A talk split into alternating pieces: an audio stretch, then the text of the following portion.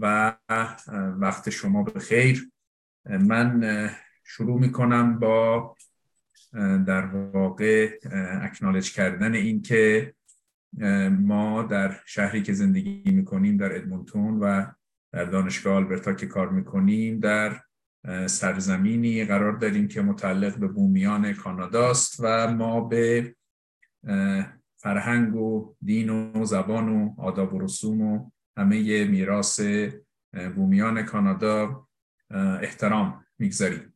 همچنین ما باید همدردی بکنیم با مردم ایران با هموطنان عزیزمون مخصوصا کسانی که آسیبهای زیادی در ماهها و روزهای اخیر دیدند. خودشون خانواده هاشون و امیدواریم که در آینده نزدیک میهن عزیز ما روزگار بهتری رو در پیش داشته باشیم خب ما برنامه خودمون رو آغاز بکنیم.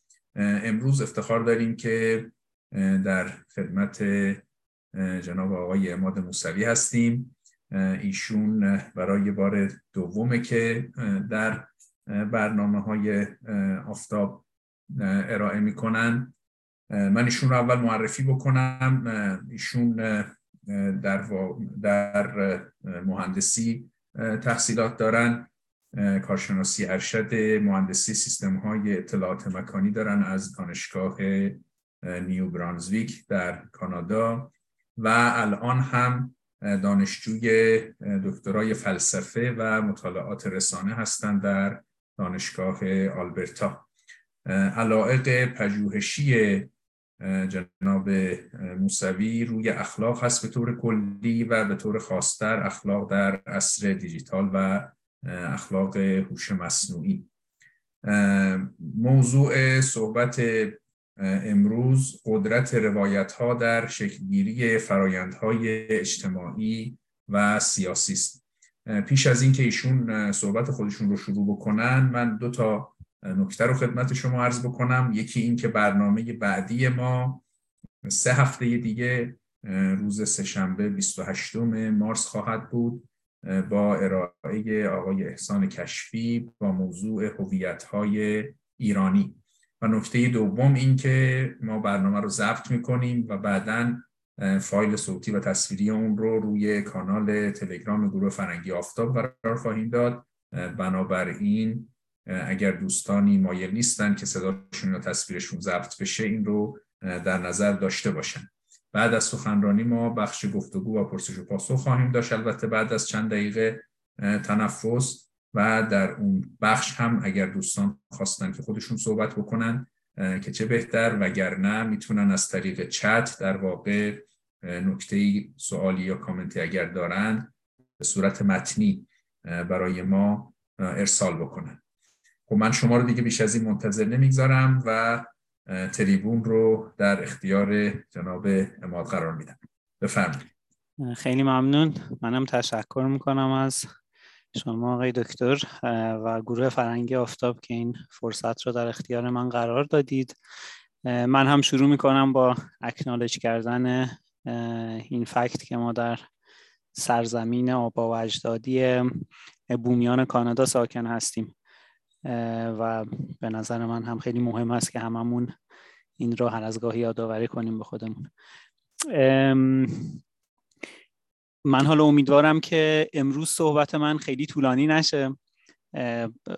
پلن خودم هست که بیشتر از نیم ساعت صحبت نکنم و بیشتر وقت باشه برای گفتگو و صحبت جمعی تا اینکه من متکلم وحده باشم. ولی طبق روال صحبت های خودم اول یه ساختار کلی از صحبت هم ارائه بدم و بگم که راجبش چیزی می‌خوام صحبت کنم که هممون بتونیم دنبال بکنیم. نکاتی رو که میگم ممکنه به نظر بعضی اوقات پراکنده بیاد ولی خب در این راستا خواهد بود. همونطور که آقای دکتر شما هم خلاصه حالا اون چیزی که مد نظرم هست امروز راجبش صحبت کنم رو فرمودید. امروز می‌خوام بیشتر صحبت بکنیم راجع به قدرت روایت ها و داستان ها در شکلگیری فضای عمومی و public discourse در حقیقت. چهار بخش خواهد داشت صحبت من. بخش اول اهمیت روایت ها اینکه اصلا چرا روایت ها مهم هستن برای ما. بخش دوم اینه که چطوری این روایت ها وارد فضای عمومی میشن وارد public discourse میشن. بخش سوم اینه که بعد اینکه این روایت ها وارد public discourse شدن روایت ها رو این هم تاکید کنم که وقتی که من روایت استفاده می‌کنم منظورم narrative هست. اگر کلید واژش رو می‌خواهید خودتون سرچ کنید هر جایی که من میگم روایت narrative هست. چطور حکومت ها و دولت ها narrative ها رو کنترل می‌کنن؟ و بخش آخر یه مقداری به بحث social media و narrative ها در social media خواهم پرداخت که چطور narrative ها با بیشتر شدن در حقیقت تاثیر social media ها و شبکه های اجتماعی روی زندگی روزمره ما ها چطور روایت ها اونجا شکل می‌گیرن و پخش میشن و اکوسیستم روایت ها توی social media به چه, به چه شکل است. این چهار تا بخش بخش اصلی صحبت من خواهد و اما اهمیت روایت ها و اصلا چرا narrative ها و ستوری ها برای ما مهم هست. شاید به جرئت بشه این ادعا رو کرد که storytelling و بیان یک روایت یکی از اولین و مهمترین طولهای بشریت برای زندگی کردن بوده. یعنی از همون ابتدا از وقتی که ما اویدنس داریم برای اینکه انسانهایی بودن سعی کردن که یک چیزی رو روایت کنن. روی قارها روی دیوارهای قارها که رسیده به ما اویدنس های آرکیالوجی یا متونی که به ما رسیده چه حالا از هزاران سال پیش و چه اگر ادیان رو به عنوان یک بخشی از تاریخ بشریت حساب کنیم همشون در قالب روایت و داستان هست. یعنی تمام کتب دینیمون رو ما در نظر بگیریم انجیل، قرآن، تورات و هر در حقیقت مکتوب دینی که به دست ما رسیده قالب داستان قالب مطلبی که داره بیان می‌کنه در ساختار داستان هست. دانش روایت و داستان همیشه همواره توی ما بوده. مهمترین تئوری تو این زمینه اگر بخوایم یکم بخوام یکم بحث نظریش رو بیشتر بحث تئوریتیکالش رو بیشتر باز بکنم تئوری theory, of narrative thought هست یا TNT خلاصش میگن theory of narrative thought. این ادعا رو می‌کنه که ما انسان ها همه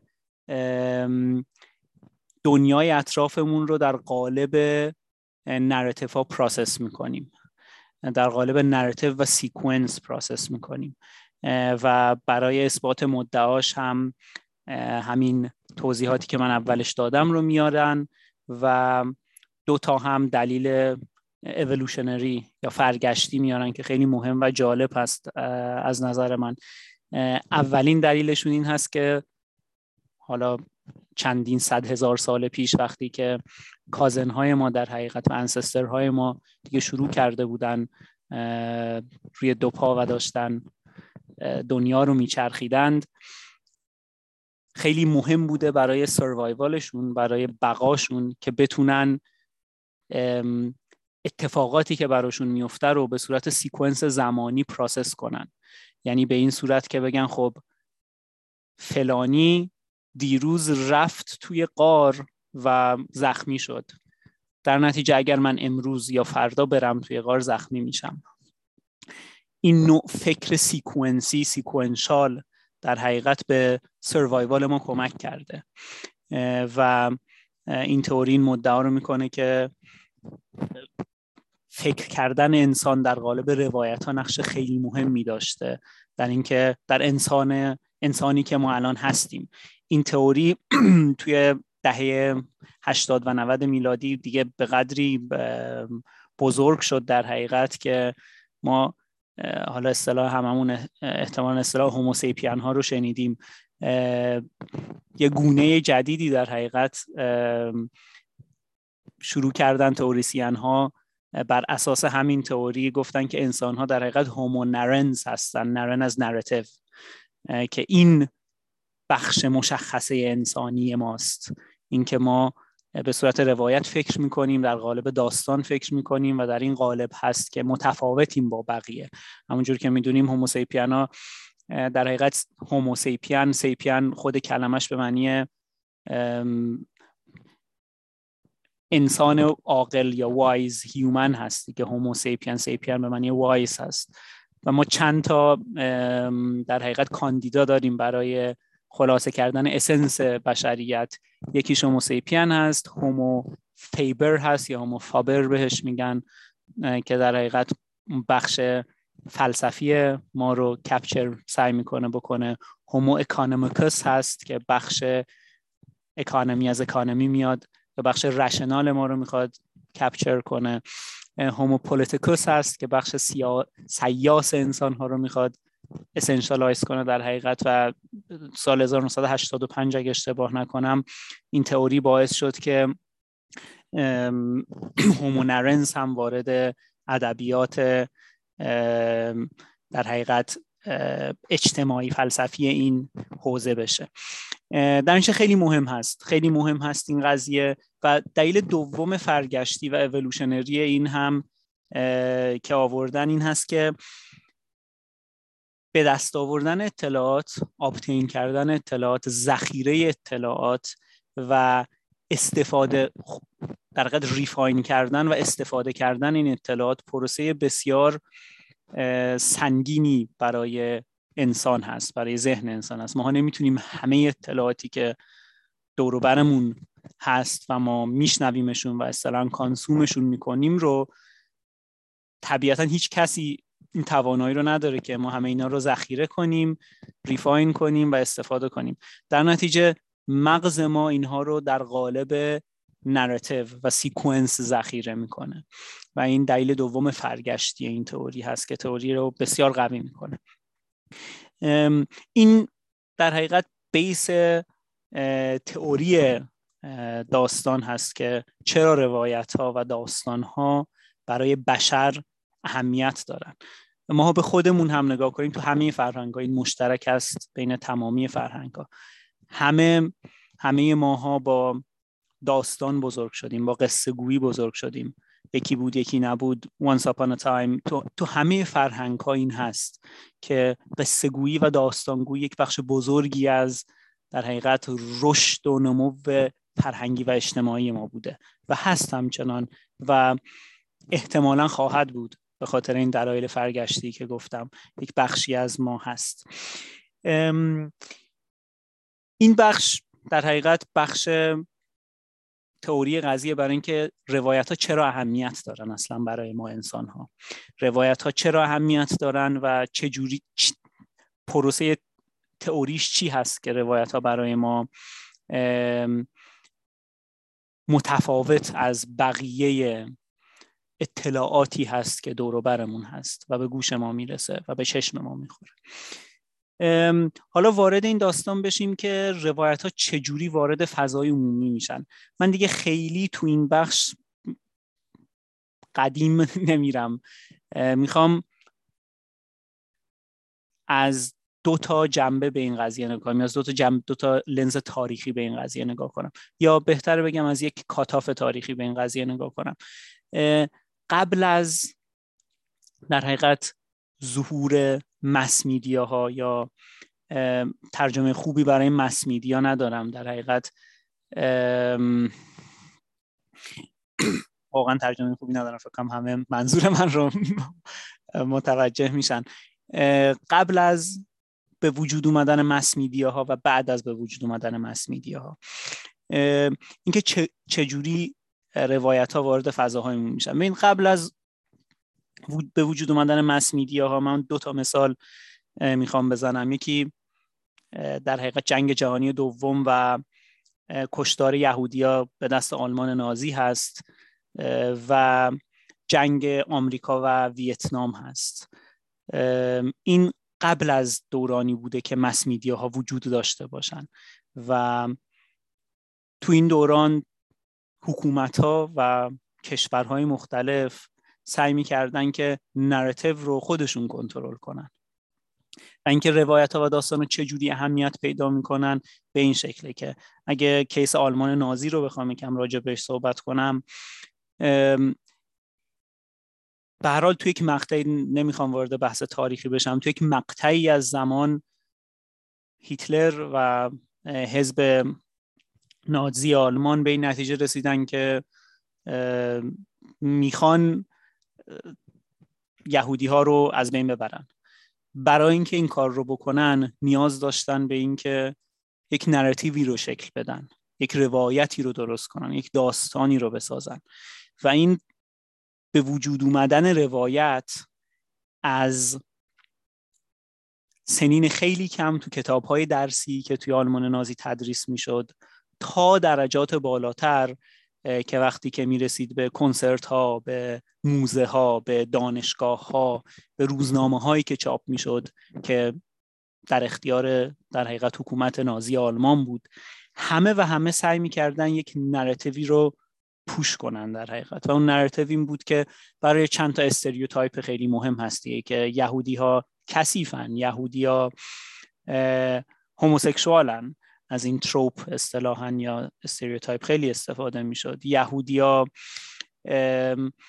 غیر قابل اعتمادن. یهودیا زیرآب همدیگر رو می‌زنن زیرآب همه رو می‌زنن مخصوصا خودشونو. این stereotype ها رو الان هم هنوز یعنی سال 2023 من میشنوم توی ادمونتون و در حقیقت نشانگر قدرت روایت و داستان در شکل, ده، شکل دهی شکل فکر جمعی داره.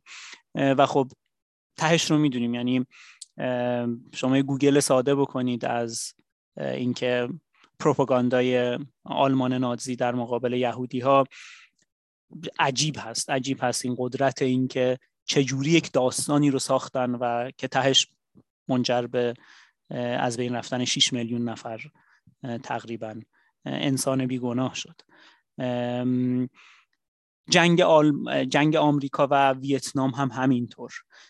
به خاطر اینکه بتونن توجیه کنن افکار عمومی رو تا حدی برای اینکه بتونن توی که بتونن توی ویتنام باقی بمونن شروع کردن به دیهیومنایز کردن طرف برای دشمنی که داشتن باهاش می جنگیدن و این رو در قالب روایت ها و داستان هایی به مصرف عموم رسوندن که میموند در conscience جمعی اون زمان. این در حقیقت دو تا مثال خیلی حالا recent هست از مواردی که قدرت روایت ها چجوری کمک می‌کنه به شکل دهی فضای عمومی discussion در فضای عمومی discourse در فضای عمومی. نکته مهمش این هست که هنوز توی این سالها مس میدیا به وجود نیامده به شکلی که تقریبا از دهه اواخر ده، اواسط دهه هفتاد و دیگه دهه هشتاد شروع شد و دیگه روزنامه ها و هر حال صنعت داشت بزرگتر می‌شد تو همه کشور اروپایی و آمریکای شمالی. دیگه آمریکا ابرقدرت شده بود بعد جنگ جهانی دوم. دورانی بود که دوران هنوز خوب کپیتالیزم بود. دهه 60 و 70 میلادی. دورانی بود که واقعا کپیتالیزم داشت کمک می‌کرد به شکوفا شدن مخصوصا آمریکای شمالی و حالا به تبع اون اروپا. و media ها هم داشتن شکل می‌گرفتن. media هم داشتن جای خودشون رو در دیسکورس اجتماعی پیدا می‌کردن. بعد از شکل گرفتن مس میدیاها حالا دیگه فرق می‌کرد. حالا دیگه روایت خیلی دست حکومت مرکزی نمی‌تونست بمونه. روایت رو دیگه امکان این که توی کشور دموکراتیک حالا من تو خلاصه صحبت هم, هم که توی ایمیل و کانال تلگرامی پخش شد این فرق رو قائل شدم که تو حکومت های غیر دموکراتیک هنوزم تو سال 2023 مثل کره شمالی مثلا تا حدی مثل ایران خودمون. ما این رو می‌تونیم مشاهده کنیم. ولی خب من این بخش صحبتم که می‌رسم به ایران و کره شمالی و امثالهم ولی این بخش صحبتم بیشتر در رابطه با دنیای دموکراتیک هست که توش دیگه یک قدرت مرکزی وجود نداره که بتونه همه رو ساکت کنه یه narrative خاص رو ارائه بده و به همه دستگاه های ذیربط بگه که شما باید این narrative رو push کنید برای شکلگیری discourse. حالا اینجا بود که باید طرحی درمی‌انداختن حکومت ها و قدرت ها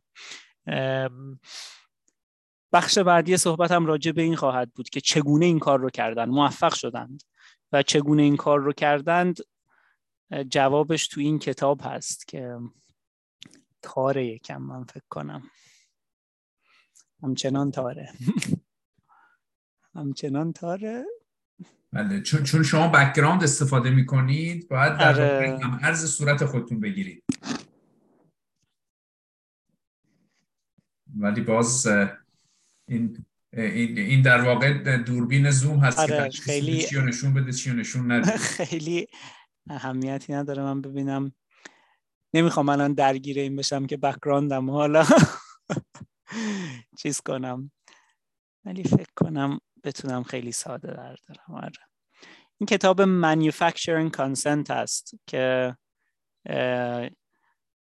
به جورت یکی از تاثیرگذارترین کتاب های قرن 20 محسوب میشه قرن 21 محسوب میشه و که نوام چامسکی و ادوارد هرمن با هم نوشتن این کتاب رو.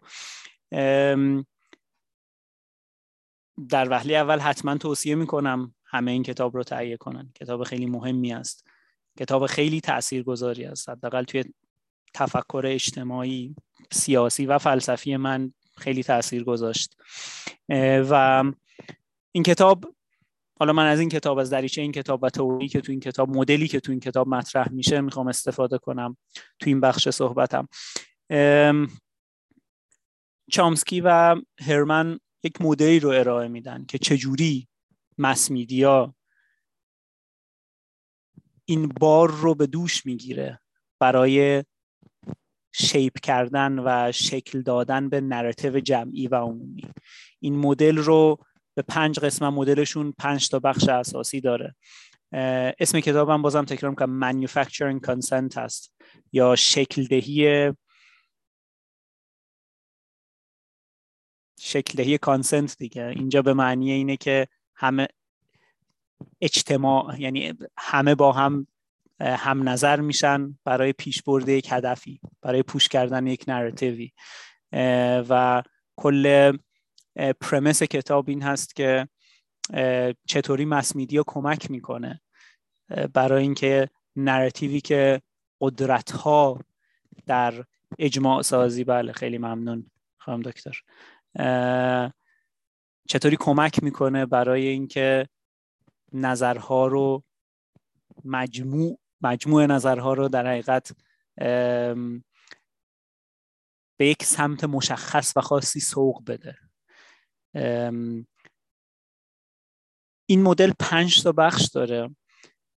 بخش اولش اونرشیپ میدیا هست که خیلی جالبه که بدونید این کتاب 1988 نوشته شده و تو سال 1988 تقریبا حالا با estimation ی که نویسنده های کتاب داشتن 50 تا شرکت و corporation بیشتر از 95 درصد media ی آمریکا آمریکا رو در دست داشتن. و اینها خب بسیار این رو چیز outrageous و غیر قابل قبولی می‌دونستن که 50 تا media 50 تا corporation کل سیستم media ی آمریکا رو و آمریکا شمالی رو در دست دارن. جالبه بدونید که این عدد الان 2023 6 هست. همه شروع کردن از یه جایی شروع کردن همدیگه رو خریدن و الان 6 تا media 6 تا corporation است که بیشتر از 95 درصد media ی آمریکا رو در دست دارن. اینو می‌خواستم share کنم screen م رو ولی سرچ کنید خودتون به نظرم خیلی راحت تر چیز می‌کنید. خودتون می‌تونید ببینید.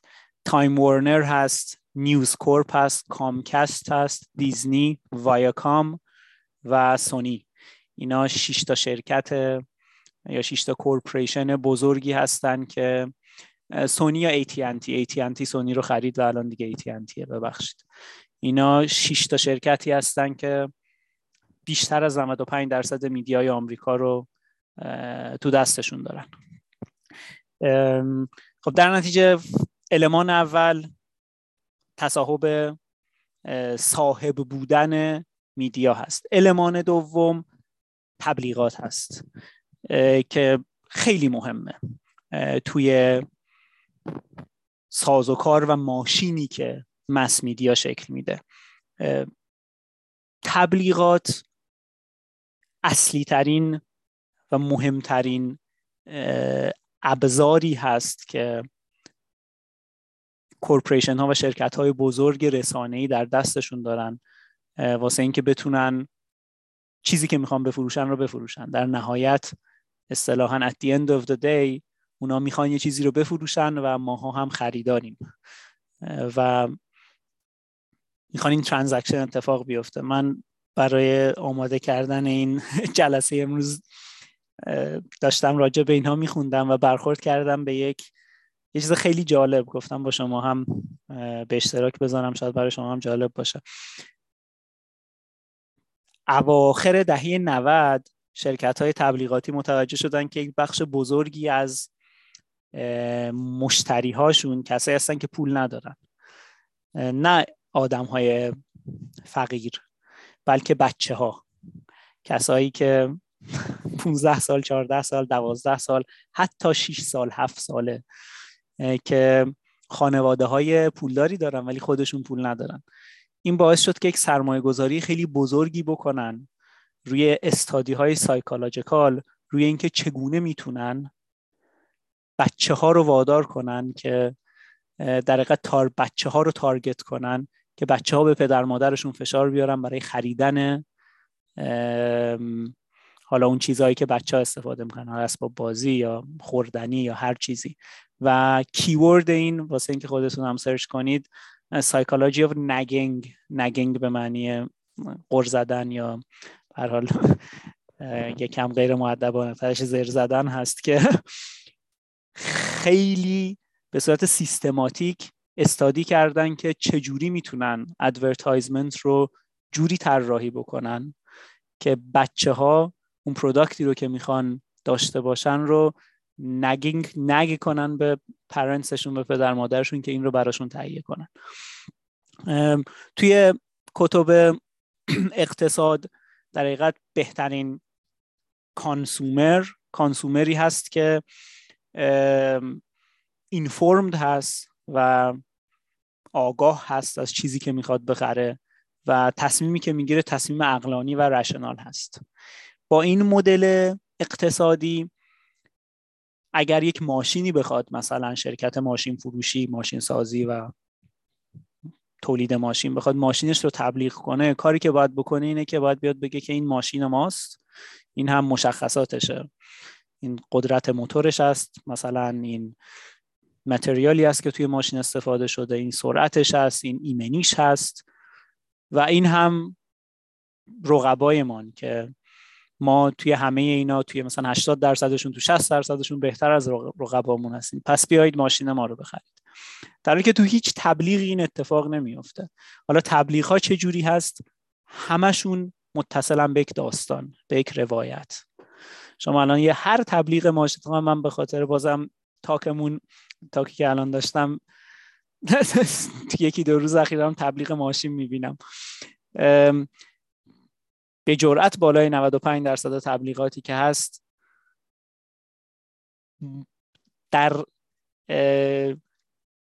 در نظر داره که یک داستانی رو بفروشه که اگر شما ماشین ما رو بخرید احتمالا با شریک زندگیتون به یک سفر خیلی خوب دارید میرید. توی جای توی جاده بسیار زیبای بارونی که حالا مثلا بچهتون پشت نشسته یا ننشسته یا پتتون هست یا نیست. دارن یک یک یک حس خوب رو در قالب یک داستان و یک روایت به ما میفروشن.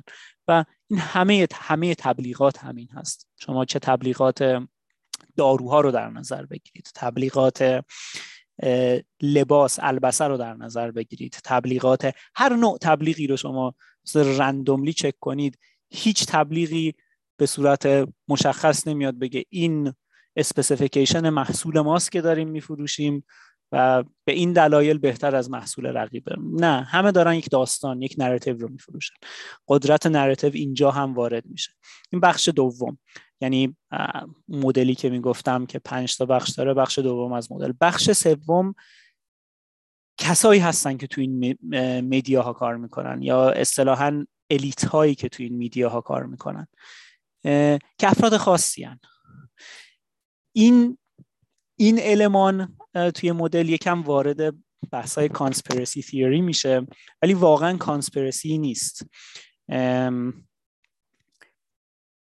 هنوز هم شما به بزرگترین میدیاهایی که توی آمریکا حداقل فعالیت می‌کنن تو کانادا و تو آمریکا و تو اروپا نگاه کنید اکثرشون ترکیب ترکیب کسایی که توشون کار می‌کنن.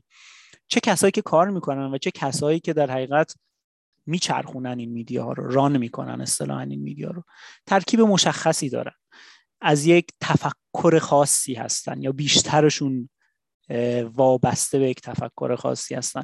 و طبیعی هست که وقتی که ما پنج نفر بخوایم دور هم جمع شیم و راجع به یک چیزی تصمیم بگیریم و از پنج نفری که دور هم جمع میشیم چهار نفرمون معتقد باشیم که معتقد به چی باشیم؟ چه مثالی بزنم که به کسی بر نخوره. معتقد باشیم که الان شب نیست روزه. حالا یه نفر بگه که الان روزه حرفش خیلی برو نخواهد داشت. و ما می‌تونیم اون چیزی که مد نظر خودمون است اون حقیقتی که خودمون میخواییم بیان کنیم رو بیان کنیم و اگه دیگه تعدادمون بیشتر بشه که همینقدر این ادامه پیدا می‌کنه. الان اتفاق این مثال بهتر به ذهنم رسید که فکر کنم پیمان آره پیمان هست توی جلسه. من با پیمان این رو خیلی وقت پیش 6 7 ماه پیش بحث می‌کردم.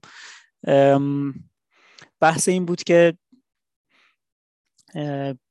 چطور هست که کسایی که به کانزرواتیو ها رأی میدن نمی‌بینن که سیاست بر بعضی از سیاستاشون داشتیم راجع به سیاست حمایت از در حقیقت خانواده ها وقتی که بچه به دنیا میاد توی خانواده این که mat leave paternity leave و maternity leave طولانی تر باشه خب بیشتر لیبرال ها و حزب NDP توی کانادا و به صورت کلی توی سیاست کلی جهانی بیشتر حزبای چپگرا حمایت می‌کنن تا حزبای راستگرا.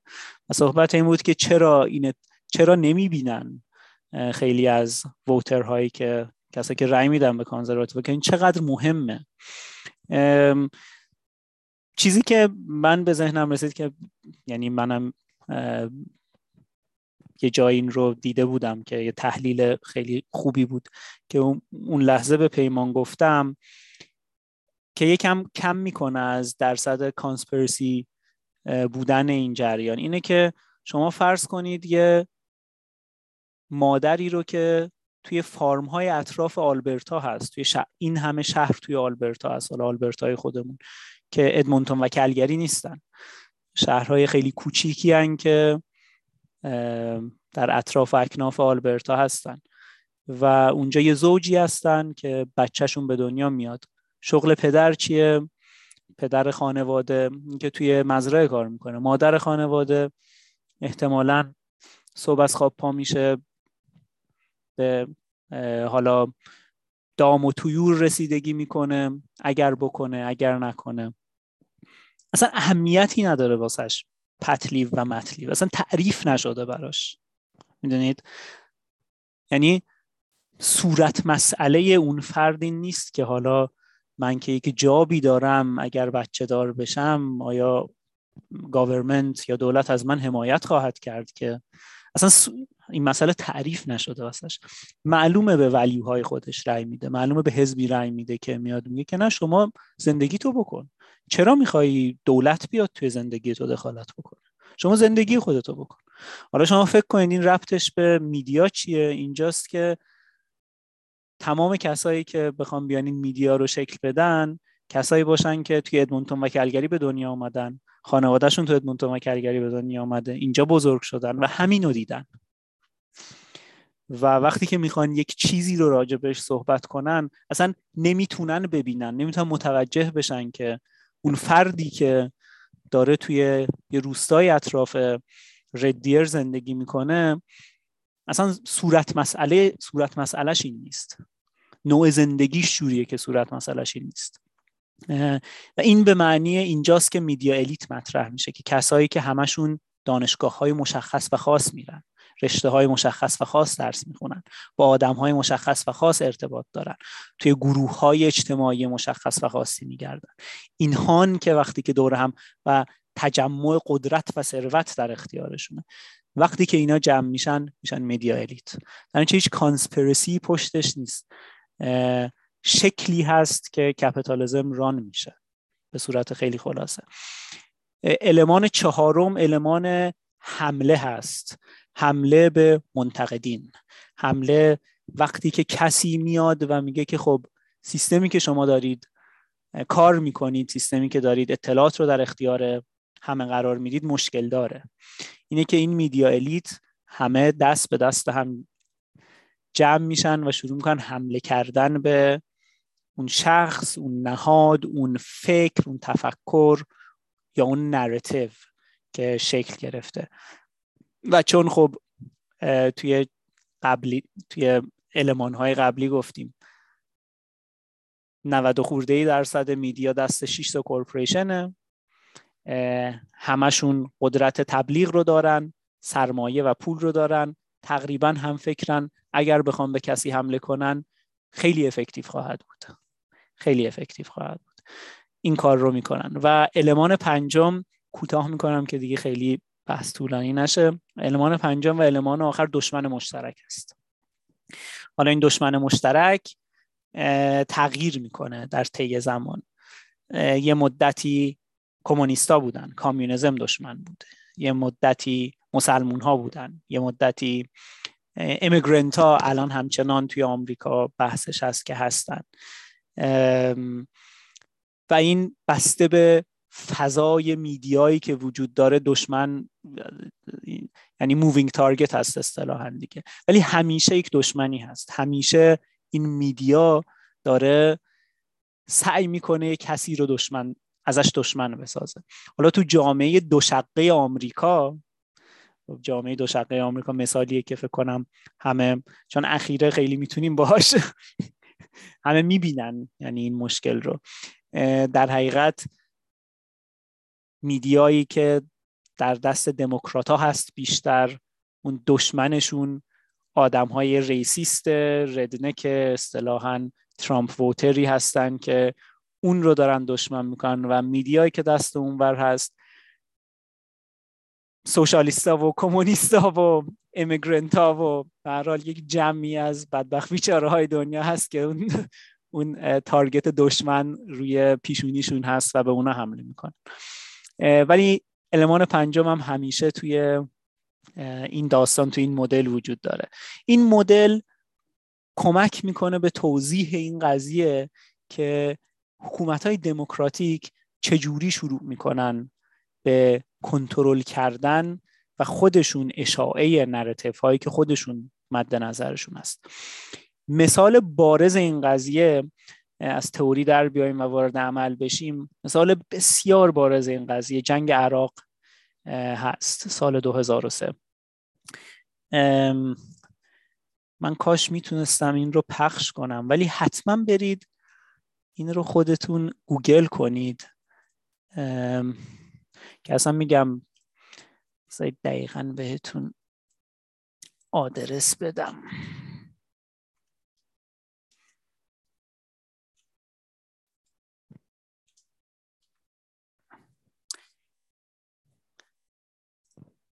الان تا آخر یعنی اون تو اینترمیشن صحبت هم لینکش رو میفرستم براتون. یکی از جنرال های بازنشسته ارتش آمریکاست که چند سال پیش داره یه جای سخنرانی می‌کنه. توی هفته های قبل از جنگ عراق. و که 9-11 اتفاق افتاده برج های دوقل رو زدن و مشخص شده که کی زده. یعنی همون اول القاعده به گردن گرفت بن لادن و القاعده گردن گرفتن و گفتن کار ما بوده.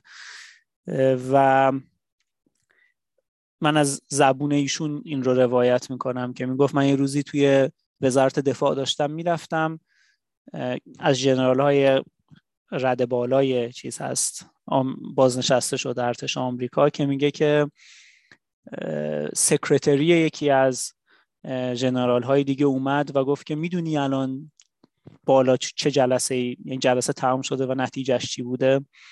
گفت من از همینجا بیخبر گفتم نه. گفت تصمیم گرفتن که به عراق حمله کنن. بعد گفت میگم گفتم عراق؟ چرا عراق؟ عراق ربطش به القاعده چیه؟ گفت برگشت گفت که نمی‌دونم. ربطی نداره ولی تصمیم گرفتن که به عراق حمله کنن. و میگه که ما اون خبر که به گوش ما و جنرال های دیگه رسید هممون متعجب بودیم که چرا عراق؟ اصلا ربط عراق به القاعده چیه؟ ربطش اصلا به 9-11 چیه؟ حالا ربطش چیه؟ خودش میگه میگم این دقیقا جملاتیه که خود این جنرال استفاده می‌کنه که ما ارتش قدرتمندی داریم پولمون زیاده و این قدرت این رو داریم که بریم حکومت های کشورهای دیگر رو از بین ببریم و سرنگون کنیم و با عراق شروع می‌خوایم بکنیم هفت کشور عراق و لیبی و سوریه و لبنان و چند تا کشور میگه که هفتمیش هم ایرانه که با ایران هم می‌خوایم تموم کنیم. یه پلنمون اینه توی پنج سال آینده و این تصمیم گرفته میشه توی مرکز توی حکومت توی قدرت. و حالا باید چی کار کنن؟ باید این رو بفروشن. و جنگ عراق در حقیقت master class master class فروختن این این narrative بود که این narrative ساخته شد و فروخته شد. چجوری ساخته شد؟ اولا اینکه ربط دادن القاعده رو به عراق. خوبی جامعه آمریکا اینه که جامعه به نسبت آزادی هست. خب مخالفین خیلی زیاد بودن اومدن صحبت کردن گفتن نه ربطی نداره. عراق به القاعده ربطی نداره. اون کارتون معروف جورج بوش اون زمان در اومد که داره تو سازمان ملل سخنرانی می‌کنه که یه کارتونی هست که نشون میده القاعده القاعده با Q نوشته میشه و عراق که Q داره توش و به Q های دوتاشون داره اشاره می‌کنه میگه ببینید لینکش اینا لینکش رو پیدا کردیم جفتشون Q دارن توی اسمشون. شروع می‌کنن دروغ سلاح های کشتار جمعی رو prop کردن. این دروغ رو انقدر convincing میگن که برحال کالین پاول وزیر وقت دفاع آمریکا میره سازمان ملل و شهادت میده که ما evidence weapons of mass destruction توی عراق پیدا کردیم سلاح های کشتار جمعی پیدا کردیم. نیویورک تایمز که دیگه به حال paper of record آمریکا هست مقالات پی در پی و متعدد می نویسه در مورد اینکه بله عراق بزرگترین در حقیقت threat هست برای interest که آمریکا داره الان. و اون اصطلاحا ضربه نهایی رو به حالا زم خیلی ها سخنرانی معروف لارا بوش همسر جورج بوش انجام داد برای شکل دادن این نراتیو که ما یه سخنرانی خیلی معروف داره که توی سخنرانیش میگه که ما داریم میریم که زنان و دختران عراقی رو نجات بدیم. و وقتی که ما به عراق برسیم ما رو به عنوان هیرو اینها قلمداد خواهند کرد و از ما استقبال خواهند کرد. چون می‌دونن که ما داریم میریم زنان و دختران عراقی رو نجات بدیم از چنگ صدام. و این میشه که جنگ به محض اینکه جنگ شروع میشه و میدیایی که پشت مس میدیایی که پشت جنگ هست شروع می‌کنه دسترسی دیگه پیدا می‌کنه همون در 48 ساعت اول کل سیستم دفاعی عراق خب از کار میفته خبرگزاری ها میرن. چه چیزهایی رو مخابره می‌کنن؟ چیزهایی که دوست دارن مردم کشورشون ببینن. زنها و دخترانی که میان و استقبال می‌کنن. حالا چند درصد عراقی ها این کارو می‌کردن؟ الان ما می‌دونیم کمتر از شاید 5 درصد. برای شکی نیست که صدام دیکتاتور بود و جنایتکار بود. ولی هیچ کسی دوست نداره که به کشورش حمله نظامی بشه که خب الان می‌دونیم که بیش از یک میلیون نفر در خلال جنگ عراق کشته شدن. حداقل. این یکی از بزرگترین درس هایی بود که جنگ عراق که مس میدیا تونست با به وجود آوردن یک نراتیو با وجود آوردن یک داستان یک چیزی رو که اصلا واقعیت نداشت تبدیل به واقعیت کنه بره و اون کار رو انجام بده با consequence بسیار زیاد و فجیع که در حقیقت کشته شدن بیش از یک میلیون نفر آواره شدن یک کشور arguably آواره کمک به ناامن شدن شرایط منطقه توی خاورمیانه این در حقیقت نشانگر قدرت روایت ها برای شکل دهی فکر عمومی هست که چجوری مس میدیا به این کار کمک می‌کنه. من مثال دیگه ای که می‌خواستم بزنم که الان نمی‌زنم و به بحث آخرم می‌پردازم که سوشال میدیا است و حالا توی سوال و جواب اگر وقت شد می‌پردازم بهش. معذرت حالا برسیم به social media که social media چطوری کمک می‌کنه به این قضیه یا کمک نمی‌کنه؟ اصلا ببینیم نقش شبکه های اجتماعی چی هست در شکل دادن این جریان در به وجود آوردن narrative shape کردن narrative به وجود آوردن narrative disseminate کردن narrative که آیا اصلا نقشی دارن یا ندارن. برای این کار مهمه که اولوشن سوشال میدیا رو هم در نظر بگیریم.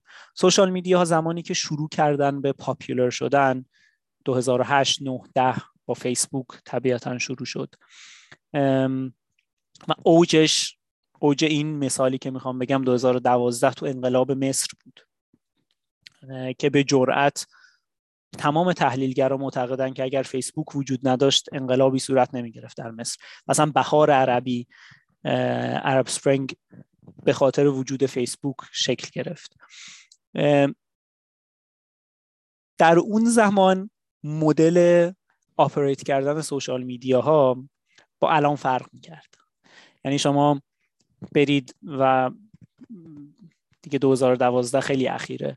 همش تو یوتیوب هست به تحلیلگرا تحلیلاشون رو گوش بدید که نقش فیسبوک چیه در مثلا انقلاب های اخیره که توی منطقه در جریانه همه نقش مثبت قائلن براشون. همه معتقدن که خیلی نقش مثبتی داره و واقعا هم داشت. حالا فرقش چی بود با social media یی که الان وجود داره؟ این بود که هنوز سیستم advertisement وارد social media نشده بود. هنوز special interest ها وارد social media نشده بودن. هنوز فیسبوک تبدیل نشده بود به یکی از بزرگترین بنگاه های در حقیقت به وجود آوردن اطلاعات و پخش اطلاعات. فیسبوک یک messaging app خیلی خوش دیزاین بود که اکثر آدما استفاده می‌کردن و این فرصت رو در اختیار آدما می‌داد که خیلی سریع با هم تو تعداد بالا ارتباط برقرار کنن. و این کمک می‌کرد به منج کردن تجمعات دور هم سریعتر جمع شدن دور هم اینکه تعداد افراد خیلی زیادی می‌تونستن در زمان خیلی کوتاهی متوجه بشن که چه اتفاقی کجا داره میفته خیلی هم خوب بود. ولی اتفاقی که افتاد به تدریج media ownership و advertisement و media elite سه تا از اون المان های مدل manufacturing consent ی که گفتم شروع شد توی social media ها شکل گرفتن. ownership زیاد شد. شبکه های اجتماعی زیاد شدن. اینستاگرام اومد بالا. توییتر در حقیقت فیسبوک اینستاگرام رو خرید. فیسبوک شروع کرد به گنده شدن. گوگل شروع کرد سیستم شبکه اجتماعی خودش رو شکل, شکل دادن و راه انداختن ولی نتونست رقابت کنه. و فکر نکنید که در یک شرایط خیلی fair ی گوگل شروع کرد این کار رو بکنه و تونست نه خرابکاری های خیلی زیادی توسط فیسبوک و توییتر اتفاق افتاد که گوگل نتونست social media ش رو ادامه بده. و دیگه کم کم تمام سوشال میدیاها شروع شدن کم و بیش شکل گرفتن و اونرشیپ هاشون مشخص شد یوزرهاشون تعدادش بیشتر شد و همون مدل باز هم تکرار شد.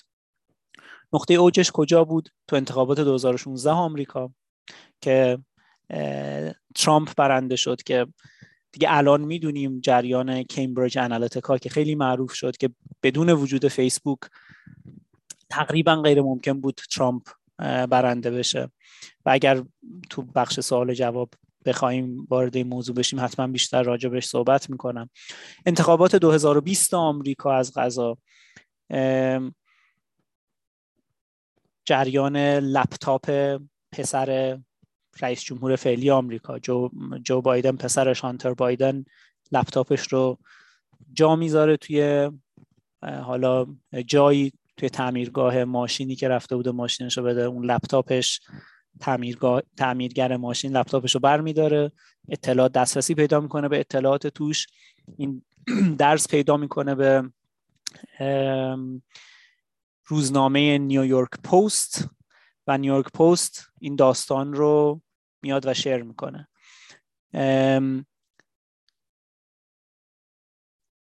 توییتر تصمیم می‌گیره به این نتیجه می‌رسه با گرفتن اطلاعات از FBI و CIA که میگه که این در حقیقت کانتنت لپتاپ هانتر بایدن پسر رئیس جمهور آمریکا این داستان داستان واقعی نیست فیک نیوزه و شما نباید اجازه بدید. این رو از زبان توییتر دارم این رو میگم از زبان مسئولین توییتر. که CIA و FBI به توییتر میگن که شما نباید اجازه بدید که این داستان نشر پیدا کنه. و توییتر به سرعت یعنی در کمتر از یک ساعت کل داستان کل اون استوری رو کل لینک های استوری رو حذف می‌کنه از پلتفرمش. حتی اجازه نمیده که آدم ها به صورت خصوصی DM direct message این لینک رو به همدیگه بفرستن. تا این حد توانایی داره. فیسبوک هم همینطور. فیسبوک حذف نمی‌کنه ولی اصطلاحا derank می‌کنه داستان رو این استوری رو. به این عنوان که توی feed هیچ کسی دیگه بالا نمیاد. شما اگه search می‌کردید به صورت خاص توی فیسبوک می‌تونستید مثلا توی صفحه پنجم پیدا بکنید. در حقیقت استوری رو bury می‌کنه. دفن می‌کنه زیر آمار و اطلاعات. و این شکلیه که narrative ها شکل می‌گیرن در فضای social media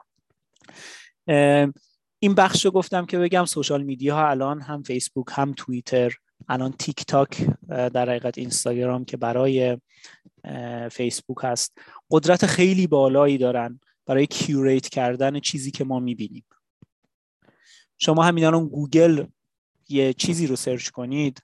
همین دو سه هفته پیش با سمیرا سمیرا یه مقاله رو می‌خواست و داشت توی گوگل search می‌کرد و می‌گفت ما یه فیلمی رو می‌خواست ببخشید پیدا کنه که یا مقاله یا فیلم حالا خودش می‌تونه تصحیح هم بکنه که نمیومد تو گوگل بالا نمیومد و می‌رفت page دوم سوم و بالا نمیومد و عنوان دقیق مقاله رو search می‌کرد یعنی دقیقا عنوان مقاله رو search می‌کرد و گوگل نمی آورد و من به سمیرا پیشنهاد دادم که از داک داک گو استفاده کنه. داک داک گو که search کرد اولین result همون بود. چیزی که ما می‌بینیم چیزی که ما consume می‌کنیم social media ها و غول‌های اینترنتی نقش بسیار زیادی دارن توش. نقش بسیار زیادی دارن.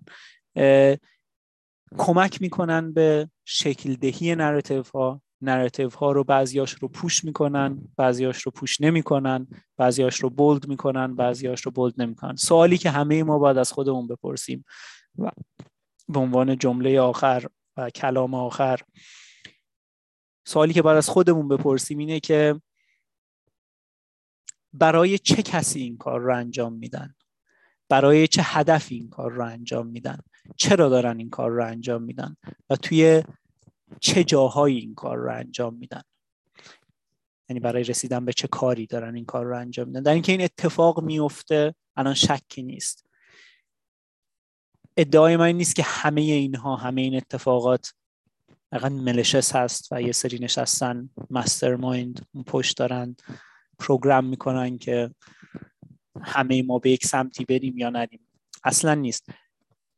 منظوری نیست. منظور اینه که این اتفاق داره میفته. یک سری سپیشال انترست هایی بدون شک وجود دارن که دارن شیپ میدن narrative ها رو و استوری ها رو. و همونطور که اول گفتم narrative ها و استوری ها یکی از قدرتمندترین ابزارها هستند برای شکل دهی فکر ما برای شکل دهی اکشن ما و تصمیمات ما. سوالی که باید الان از خودمون همه ما به عنوان کسایی که تو سال 2023 در عصر اینترنت داریم تو این دنیا زندگی می‌کنیم اینه که این سوال ها رو از خودمون بپرسیم که چرا داره این اتفاق میفته برای چه کسی؟ چه کسی داره این کار رو می‌کنه؟ یا چه کسانی چه organization هایی چه corporation هایی برای رسیدن به چه هدفی دارن این کار رو می‌کنن؟ جواب این سوالا رو منم ندارم. یعنی هیچ کسی نداره. کل هدف این است که آگاه باشیم و این سوال ها رو بپرسیم. خیلی ممنون. من اولش گفتم که می‌خوام کم صحبت کنم ولی متاسفانه فکر کنم ایراد یکی از ایرادهای دانش آموختگان فلسفه اینه که زیاد حرف می‌زنن و من هم مستثنا نیستم از این. ببخشید سرتون رو درد آوردم. حالا اگر سوالی باشه هستم در خدمت. خیلی ممنون خیلی ممنون. خسته نباشید. عالی بود مطلب خیلی پرمحتوا و جذاب و در واقع برانگیزاننده کنجکاوی و پرسش. و ما حتما در قسمت گفتگو و بحث هم در واقع هم موضوع رو ادامه خواهیم داد. طبق روال برنامه های ما ما پنج دقیقه تنفس اعلام می‌کنیم که دوستان در واقع بتونن استراحتی بکنن. الان ساعت هفت و پنج دقیقه است به وقت ما. ساعت هفت و ده دقیقه دوباره مطلب رو پی می‌گیریم و البته با گفتگو و بحث در خدمت دوستان هستیم.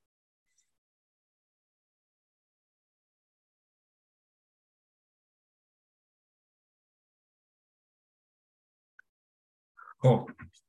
سلام مجدد می‌کنیم خدمت همه دوستان. ما فرصت کافی داریم خوشبختانه برای گفتگو و بحث در این قسمت. اگر که دوستان مایلن سوالی مطرح کنن وارد بحث بشن ما استقبال می‌کنیم. اگر هم دوست دارن که سوالی رو در بخش چت بنویسن به صورت متن که اون هم در واقع قابل استفاده خواهد بود.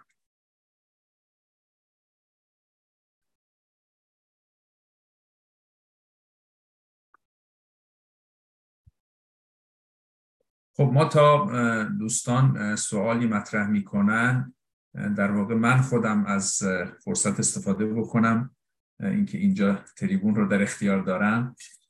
در واقع من خودم یه سوال مطرح کنم.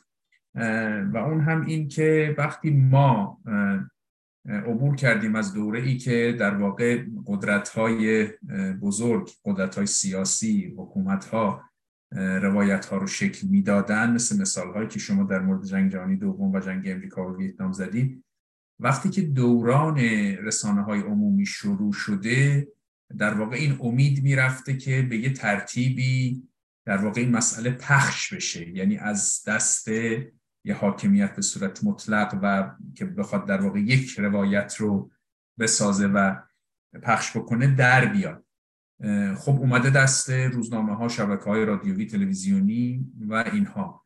خب اینها هم دو تا راه دارن برای اینکه بتونن به حیات خودشون ادامه بدن. یا وابسته به حکومت ها بشن مثل نیوز ایجنسی های دولتی مثل سی بی سی کانادا مثلا مثل بی بی سی انگلستان. یه سری رسانه های تو کشورها هست که اینها در واقع از دولت بودجه می‌گیرن. که دوباره همون اتفاق قبلی به احتمال زیاد در اینها میفته من فرضی میگم نه بر اساس شواهد. قاعدتا خب اینا وقتی بودجه می‌گیرن میرن تحت سیطره دولت یا اینکه اینها به یه ترتیبی در واقع چرخش مالی خودشون رو سازمان بدن خب بهترین راهش میشه تبلیغات.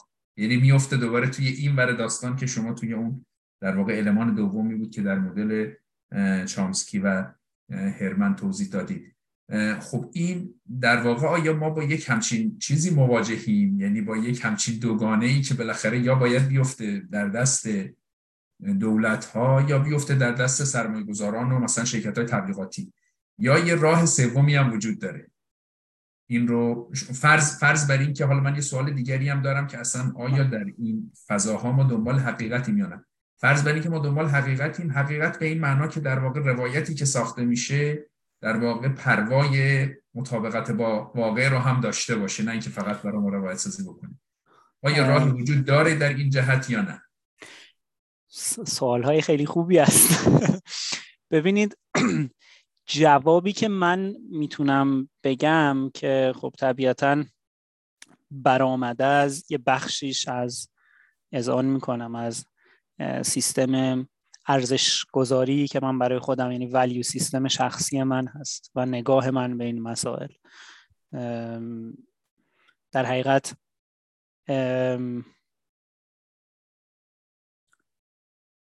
واقعیتی به مفهوم واقعیت ابجکتیوی اون بیرون نیست. یعنی جواب مشخصی اون بیرون نیست و خیلی این جواب جواب ولیو بیست است از نظر من.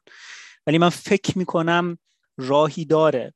من نظرم بیشتر نزدیک به مدل اینکه news agency ها public باشن. که بی بی سی و سی بی سی مثال های خوبی هن ولی قطعا مثال های perfect ی نیستن. یعنی خیلی فاصله دارن با perfect بودن. دلیلش این هست که و این هم فقط تو حکومت های دموکراتیک قابل اجرا هست. و بازم تاکید می‌کنم. شما فرض کنید توی ایران هم ما state media داریم دیگه. ولی خب تو چین هم ما state media داریم. ولی وقتی که سازوکار حکومت دموکراتیک نیست دیگه state media تبدیل میشه به پروپاگاندا. در حقیقت از رسانه که چیزی که شما گفتید درست است که باید در حقیقت هدف اصلیش کشف و گزارش واقعیت و حقیقت باشه. و دنبال این دوتا باشه. توی رسانه غیر دموکراتی رسانه مرتب وصل به حکومت غیر دموکراتیک این دیگه بیمعنی میشه. تو حکومت های دموکراتیک مدل سی بی سی و بی بی سی برای من مدل دموکراتیک تری هست. مدل پرفکتی نیست. عرض کردم. اون ور معادلش معادلی که بیشتر تو آمریکا ما می‌بینیم اونور هم سپیشال اینترست کپیتال هست. یعنی حالا من این رو توی صحبتم نیاوردم چون بحث خیلی باز میشه. ببینید ایدئولوژی حکومت حاکمیت در حقیقت کلمه بهتریه. ایدئولوژی ruling class در آمریکا و تا حدی توی کشورهای اروپایی بعضیاشون و تا حدی الان توی کانادا کپیتالیزم هست. در نتیجه حکومت media که بر که توسط capitalist ها کنترل میشه دنبال این هست که capital رو preserve کنه و به طبع اون capitalist ها رو preserve کنه. من ترجیح میدم که اینجوری میشه که یعنی شما فکر کنید همین جنگ عراق مثال خوبی هست تو این زمینه که چرا باید این اتفاق بیفته؟ چرا اصلا باید جنگ شکل بگیره؟ چه سودی داره؟ یعنی این سوال یکی از سوالهای مهمیه که باید همیشه پرسید. چه سودی واسه, واسه چه کسانی چه سودی داره؟ خب جنگ عراق در حقیقت من حواسم رفت بخشید به کامنت خانم دکتر. زیر معذرت می‌خوام. جنگ عراق تقریبا چهار پنج تا شرکت بزرگ نظامی آمریکا رو به مراتب ثروتمندتر از قبل کرد و به طبع اون کلی شغل ایجاد کرد توی آمریکا. یعنی از لحاظ صرفا اقتصادی صرفا اقتصادی. جنگ, جنگ عراق آمریکا با عراق قطعا به نفع آمریکا بود. از لحاظ صرفا calculation مالی. حالا می‌تونیم بگیم ده سال بعد 20 سال بعد سی سال بعد چه اتفاقایی میفته اینا رو میشه وارد معادله کرد و بعد بررسی کرد و بالا پایین کرد. ولی اونقدری که اونها خرج کردن و اونقدری که پول در آوردن از این معادله در نهایت به نفعشون شد از لحاظ مالی. خب من دوست ندارم بازم میگم جواب من ولیو بیست است. میدیای مس میدیای من رسانه های جمعی من در اختیار کسانی باشه که کپیتال رو بالاترین ارزش خودشون می‌دونن و حقیقت و واقعیت رو سعی می‌کنن از لنز کپیتالیزم ببینن. این جواب من هست که دارم میگم بازم برای بار سوم جواب کاملا ولیو بیست هست بر اساس ولیو های شخصی من من خانم دکتر هم گفتن که بله بله این آره. نکته خانم دکتر گفتن که نکته جالبی است یه مقداری البته میره سمت فلسفه ذهن و اینا. بله بله, بله. می‌خوام دکتر میگم من امروز یک رشته توییت دیدم ولی دقیق نخوندم. در مورد این بود که روایت ها خطرناک هستن چون ما رو از نظر ذهن تنبل می‌کنن و چیزها رو ساده تر می‌کنن یعنی کلا روایت ها رو می‌گفت. نه اون روایت های سیاسی کاپیتالیستی. نظرشون بله خانم دکتر این برمیگرده نمی‌دونم اون بخش اول صحبت من بودید یا نبودید. برمیگرده به اینکه روایت ها اصلا برای همین جذاب هستند برای ما. روایت ها جذاب هستن به خاطر اینکه مسائل رو ساده سازی می‌کنن. هم می‌تونن خطرناک باشن مثل چاقو دیگه. یعنی شما فکر کنید چاقو رو شما هم می‌تونید استفاده کنید اون مثال معروف که آدم بکشید هم می‌تونید باهاش میوه پوست بکنید و کلی کار خوب بکنید باهاش.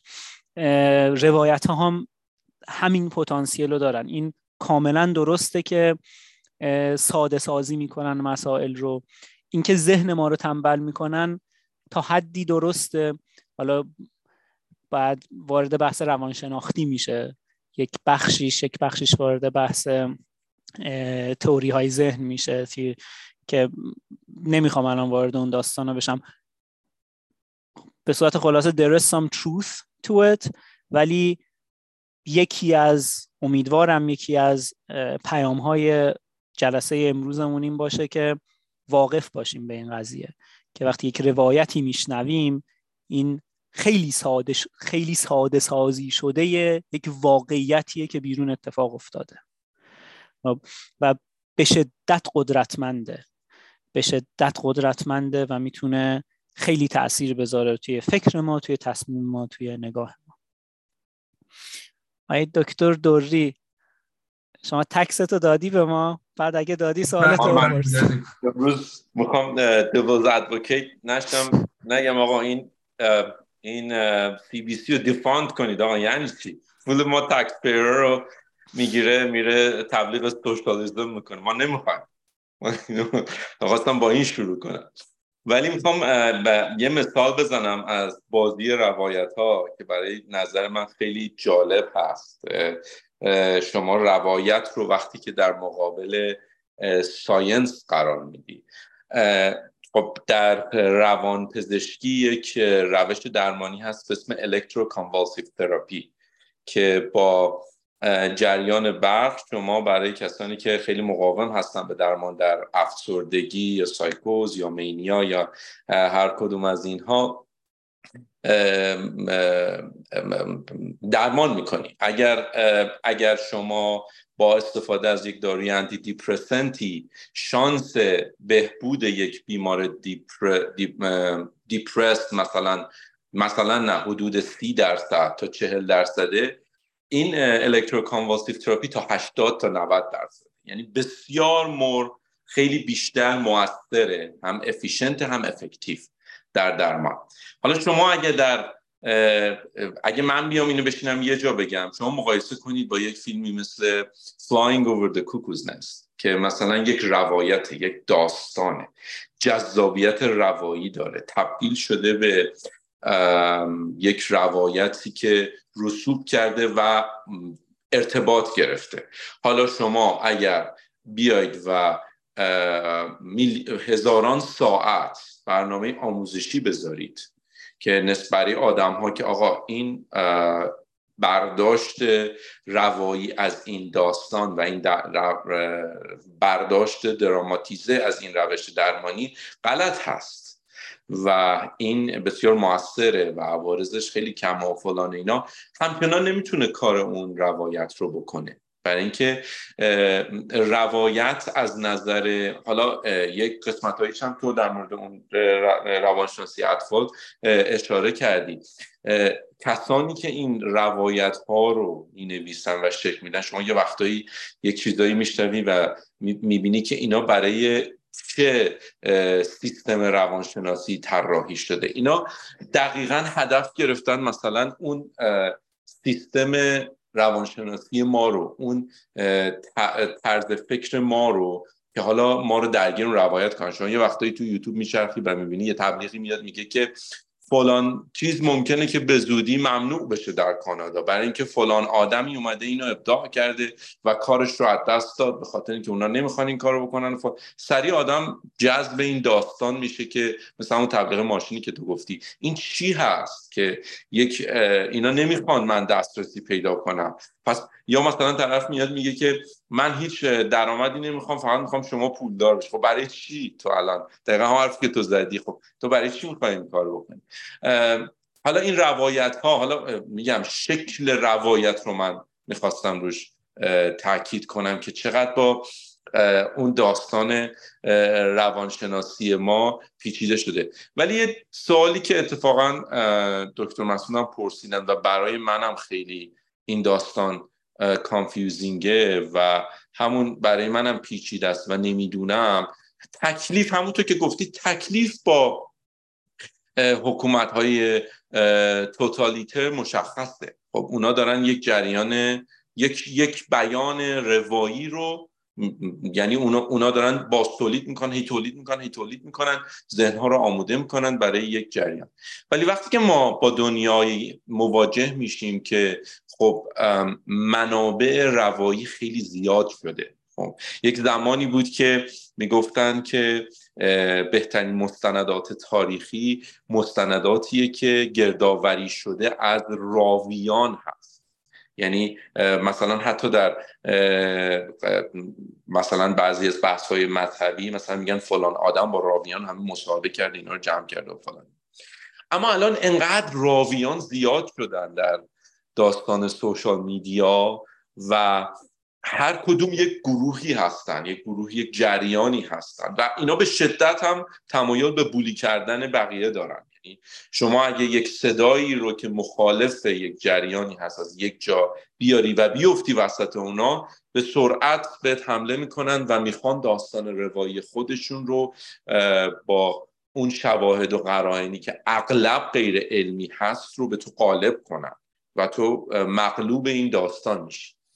من نمی‌دونم واقعا چی کار میشه کرد. من حتی دارم فکر در آزادی دارم شک می‌کنم. من فکر می‌کنم که خیلی از آدم ها دیگه اون آزادی سابق رو ندارن. شما اگر تصمیمی برای این کار می‌گیری برای انجام کاری می‌گیری احتمال اینکه under influence باشه. با یکی از این موارد که به صورت حالا تبلیغ خبر اتفاقات روزمره باعث خودتون. برای دنبال کردن چیزهای مختلف هست خیلی زیاده. و این اصلا سلب آزادی می‌کنه. من الان آیا این من هستم که دارم فکر می‌کنم؟ یا چیزی هست که به من القا شده؟ من فکر می‌کنم خیلی اثر این روایت ها زیاد شده. و من خودم نمی‌دونم چطور می‌تونم حداقل من خودم رو خودم رو آزاد کنم. یعنی واقعا آزاد کنم. یعنی اینکه شما بتونی مثلا تصمیم چون تصمیم رو شما می‌خوای بر اساس داده ها بگیری دیگه. در هفته گذاشتم صحبت تصمیم گیری بود مثلا در مورد وقایع ایران و فلان و اینا.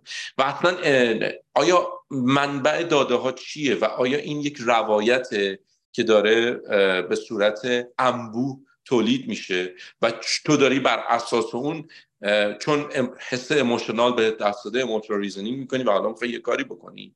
یا اینکه این این صداقت داره. اصلا اصلا الان تصمیم گیری من قدرتش باید از کجا بیاد؟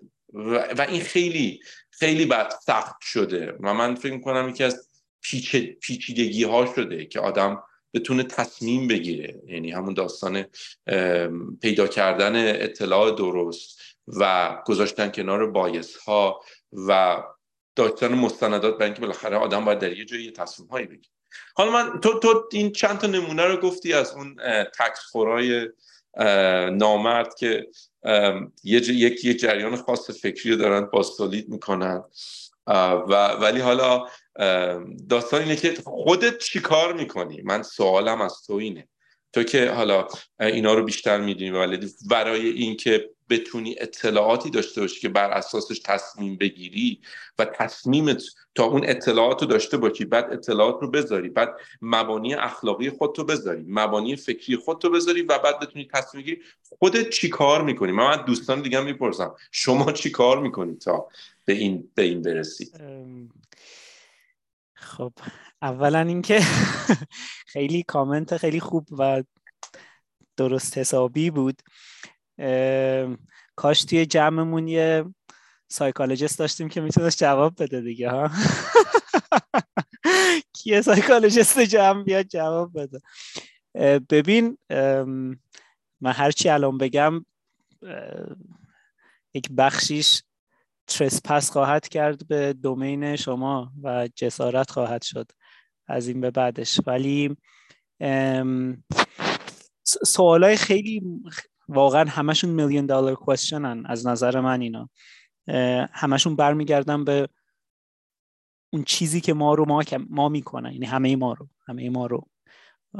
ما مدام در حال تصمیم گرفتنیم. هر لحظه هم همین که اینجاییم تصمیم گرفتیم دیگه. همین که هر لحظه اینجاییم داریم تصمیم می‌گیریم که اینجا باشیم از پوز تو اینکه الان قطع کنیم بریم یه جای دیگه.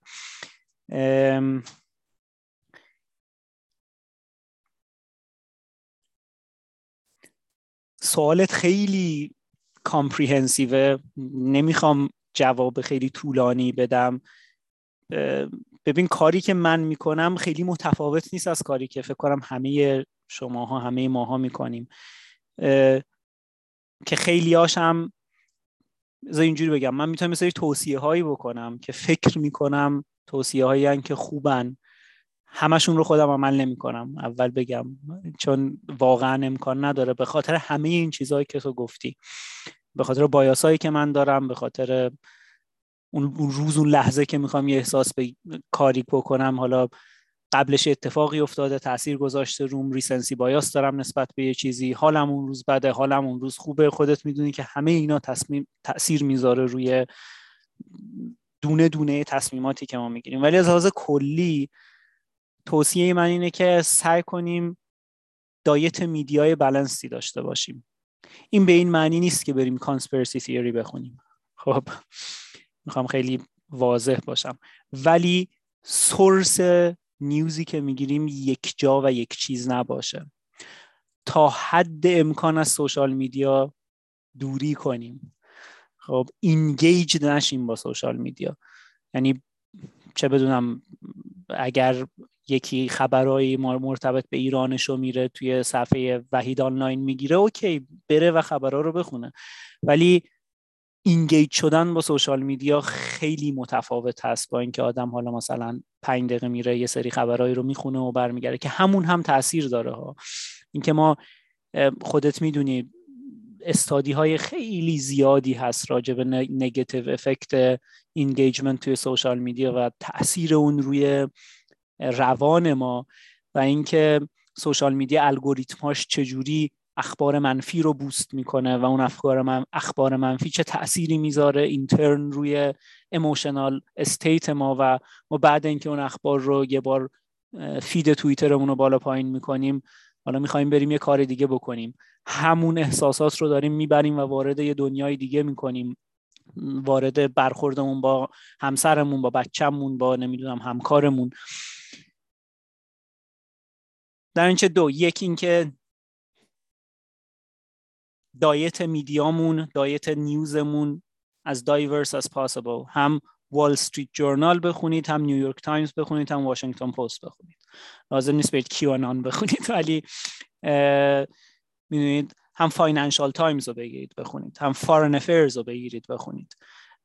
اگر کسی هستید که به نشریه یعنی سعی کنید ideologically نشریه هایی که اخبارتون رو از جاهای مختلف بگیرید.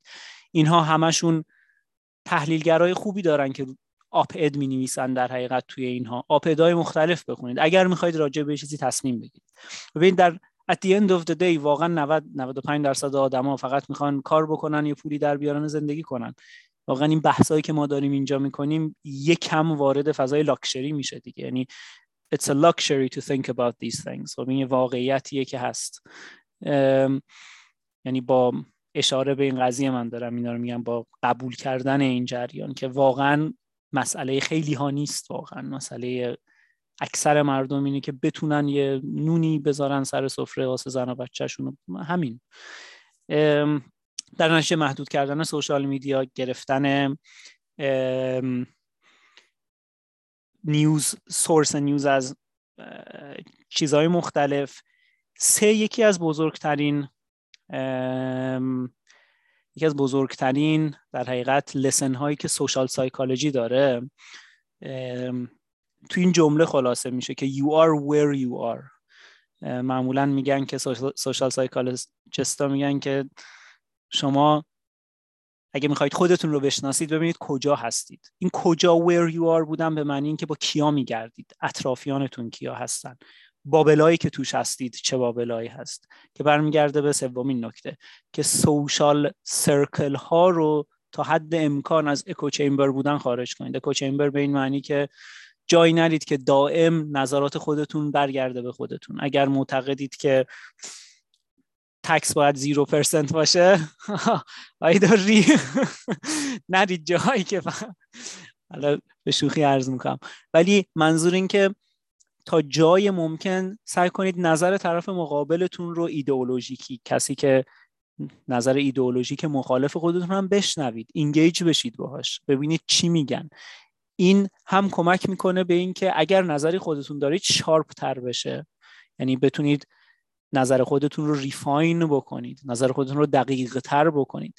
و هم باعث میشه که طرف مخصوصا توی جو بسیار polarized ی که الان توی جامعه آمریکا جامعه ما که آمریکا و کانادا هست وجود داره باعث میشه طرف مقابل رو dehumanize نکنید. یعنی قبیله مقابلتون رو ایدئولوژیک مقابلتون رو dehumanize نکنید.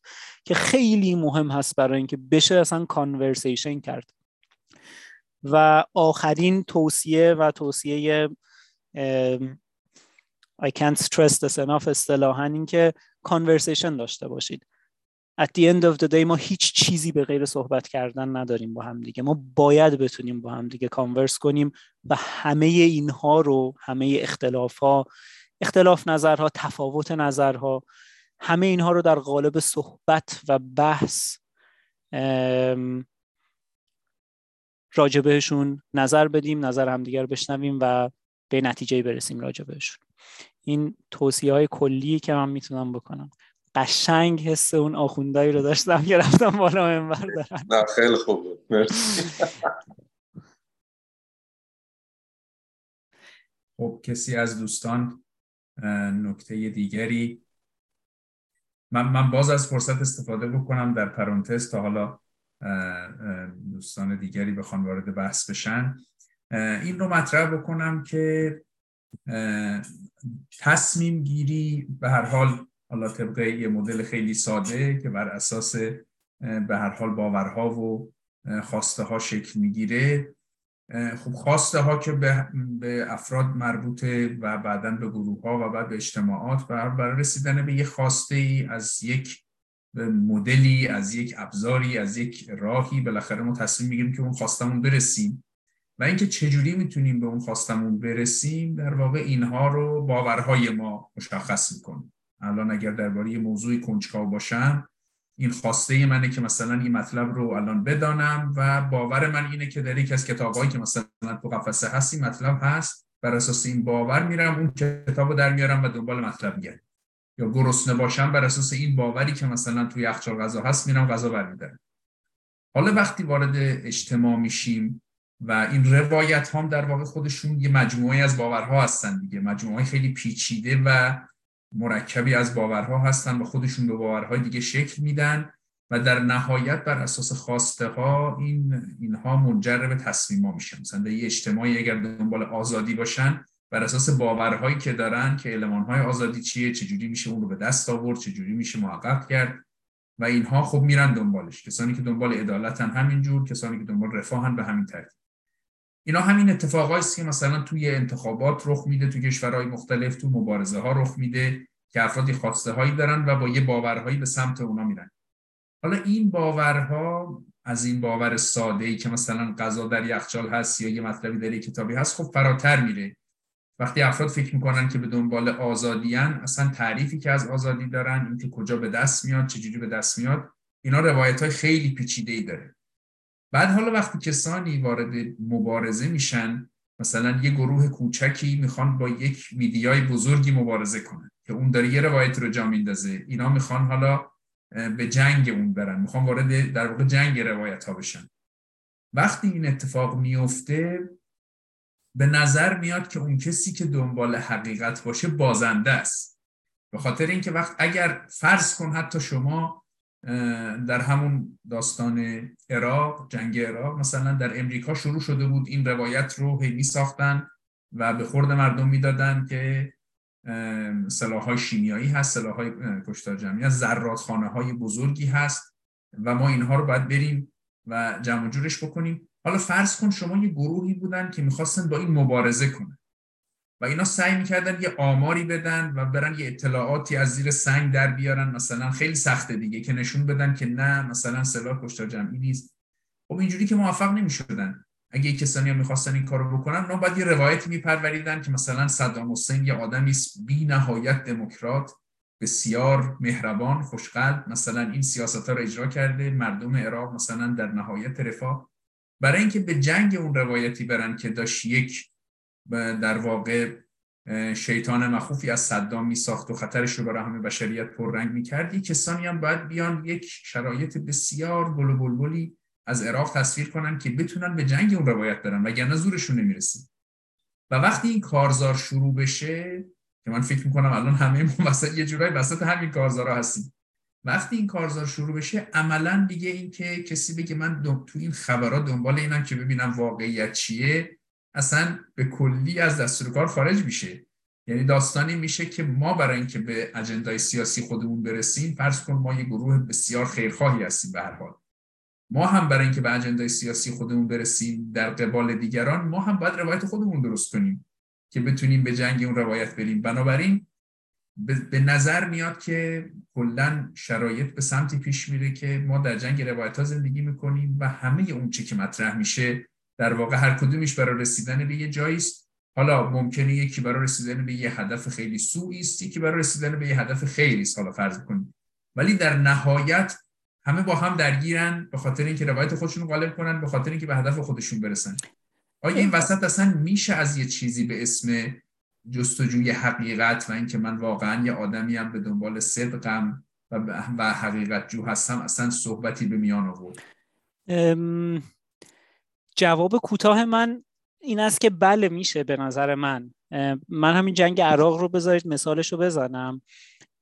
به خاطر اینکه اتفاق افتاده و هایپاستیکال نیست. یعنی اتفاقی که افتاده و در اون زمان که به حال تیم جورج بوش می‌دونستن که دارن دروغ میگن و دروغ یعنی الان می‌دونیم ما این رو دیگه که می‌دونستن که سلاح کشتار جمعی وجود نداره و داشتن دروغ می‌گفتن به جامعه جهانی که وجود داره. و خیلی از جورنالیست های نیویورک تایمز که بعدش اومدن یعنی بعد اینکه مشخص شد دروغ گفتن و گفتن ما, ما نمی‌دونستیم. ما اعتماد کردیم به سیاست مدارمون فکر نمی کردیم اینقدر واضح و در روز روشن دروغ بگن. و تقصیر ما این بود که اعتماد کردیم که الان درس گرفتیم که نباید هر چی که گفتنم چشم و گوش بسته اعتماد کنیم.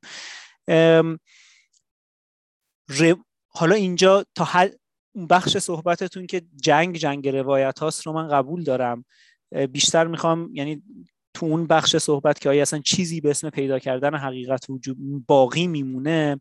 آره باقی میمونه ولی بسته بستگی پیدا می‌کنه به اینکه روایت های مقابل اون روایت غالب چی هست. اگر ما هم بخوایم بیاییم این روایت رو مطرح بکنیم که صدام آدم خوبی هست مثلا تو این کیس جنگ عراق میگم میگم چون این اتفاق افتاده. و اتفاقا روایت های مخالف هم وجود داشت همون موقع. و تظاهرات ضد جنگ هم شکل می‌گرفت همون موقع.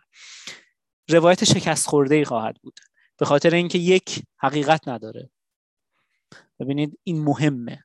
یعنی ما باید یک ما به عنوان اینکه میگم مان منظورم حالا من و شما خاص به صورت خاص نیست. ما به عنوان کسانی که دنبال حقیقت هستیم در دنیای روایت ها ما باید یه سری پرنسپل هایی داشته باشیم. ما باید بتونیم روایت خودمون رو بر اساس حقیقتی بسازیم. که اون حقیقت چیه؟ اون حقیقت توی جنگ تو کیس جنگ عراق این بود که جنگی که آمریکا راه بندازه رو خودش نخواهد توانست که تموم کنه و جمع کنه و untold death و مزری به همراه خواهد داشت. و این روایتی بود که کسانی که ضد جنگ بودن تو اون دوران شروع کردن مطرح کردن. و روایتی بود که خوبی تاریخ اینه که تکرار میشه. این دیگه کلیشه شده انقدر همه جا میگن ولی واقعیتیه که تاریخ تکرار میشه. ما این تمام این بحثا رو تو جنگ آمریکا و ویتنام داشتیم. تمام این بحثا رو تو جنگ عراق و آمریکا هم داشتیم. وقتی که آمریکا می‌خواست به افغانستان حمله کنه که بخشی داشتیم. توی جنگ روسیه و اوکراین باز هم داشتیم. ببینید تاریخ به این مفهوم تکرار میشه که اتفاقات اجتماعی دائما دارن تکرار میشن به خاطر اینکه بشر از حالا دوازده هزار سال پیش که دیگه یکجانشینی رو شروع کرده یک تجربه مشترک رو داره هی تکرار می‌کنه. در نتیجه به اضافه اون نکاتی که گفتم تاریخ بخونیم. بدونیم که argument ها توی این بزنگاه هایی که اتفاق میفته و ما نمی‌دونیم چی کار رو کنیم چی بوده؟ یه سری بزنگاه ها میشه که دیگه once in a generation مثل کووید میشه که دیگه پندمی که آخر 100 سال پیش بود که خب یکم متفاوت میشه. ولی همچنان اینجوری نیست به نظر من که وارد دنیای پست تروثی شدیم که اصلا نمیشه حقیقت رو سره رو از ناسره در حقیقت تمیز کرد. این نیست به نظر من ولی کار سخت تری شده بلا شک به خاطر وجود social media به خاطر هم که احسان می‌گفت اینکه هر کسی داره narrative خودشون یعنی سه نفر جمع میشن دوره هم تو social media صداشون هم بلنده شروع می‌کنن داد و بیداد کردن. صد نفر دیگه هم جمع میشن پشتشون و دیگه میشه یه روایت و میشه یه داستان واسه خودش. خب و این داستان ها زیاد شده و آب گل‌آلودتر شده. خوبیش اینه که قدرت رو از دست یک نفر کشیده بیرون. بدیش اینه که تعداد روایت ها زیاد شده. ولی من همچنان معتقدم که می شود دنبال حقیقت بود در این دنیا در دنیای منظورم مجازی و social media و اینترنت و باید نگاه کرد به argument ها اینجا می‌خواستم این نکته ای رو یه بند دیگه اضافه کنم به بندهایی که در جواب سوال احسان گفتم. Critical thinking. خب این رو ما باید بتونیم توی خودمون تقویت کنیم که به مسائل نگاه critical داشته باشیم که بتونیم تحلیل کنیم که دائما از خودمون سوال بپرسیم خودمون رو به چالش بکشیم. narrative ی که داریم قبول می‌کنیم رو راجع بهش سوال بپرسیم. و از خودمون یعنی خودمون از critical thinking به این میگن. و این هم مهمه. ولی میگم در نهایت برمیگرده به value system ها دیگه. که خیلی نقش مهمی داره. و همه اون پریامبلی که احسان اول کامنتش گفت که مثلا شکی نیست.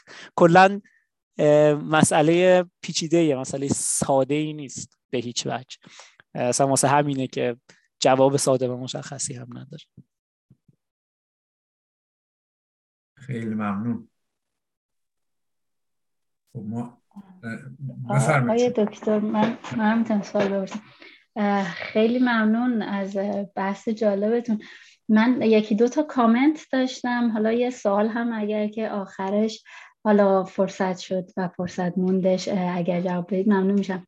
یکی راجع به همین بحث اهمیت همین نراتیوا. حالا این صحبتی که دوستان می‌کردن که خب ما وقتی که مثلا یه نراتیوی داریم دنبال می‌کنیم خیلی ساده سازی میشه خیلی چیزها. ولی می‌خواستم بگم که اتفاقا اون ساده سازیه خیلی کمک می‌کنه. حالا اگر بر مبنای حقایق باشه یعنی نه بر مبنای داستان ساختگی حالا که مثلا منافع یه گروهی جمعی رو فقط قرار پوشش بده.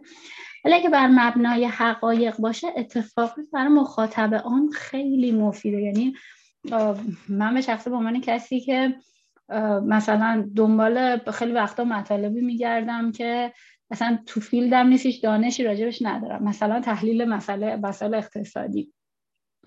چند وقت پیش داشتم یه تحلیل کلی مثلا از اقتصاد ایران از قبل انقلاب از یه تحلیلگر اقتصادی گوش می‌کردم. خب این با یه سری نمودار و اینا ایشون اولین کسی بود که به نظر من خیلی ساده میتون داشت مثلا با برمبنا اطلاعات خیلی دقیق یعنی دونه دونه نمودار میذاشت. مثلا می‌گفت در این سال ما مثلا درآمد خالص کشور این بود. ولی اومده بود این اصطلاحات و این جامبوهایی که به قول معروف تو علم اقتصاد هست و خیلی ساده کرده بود. و اساسا من یه تصویر خیلی خوب و کلی یعنی بعد سالها مثلا گوش کردن حتی به مباحث اقتصادی تون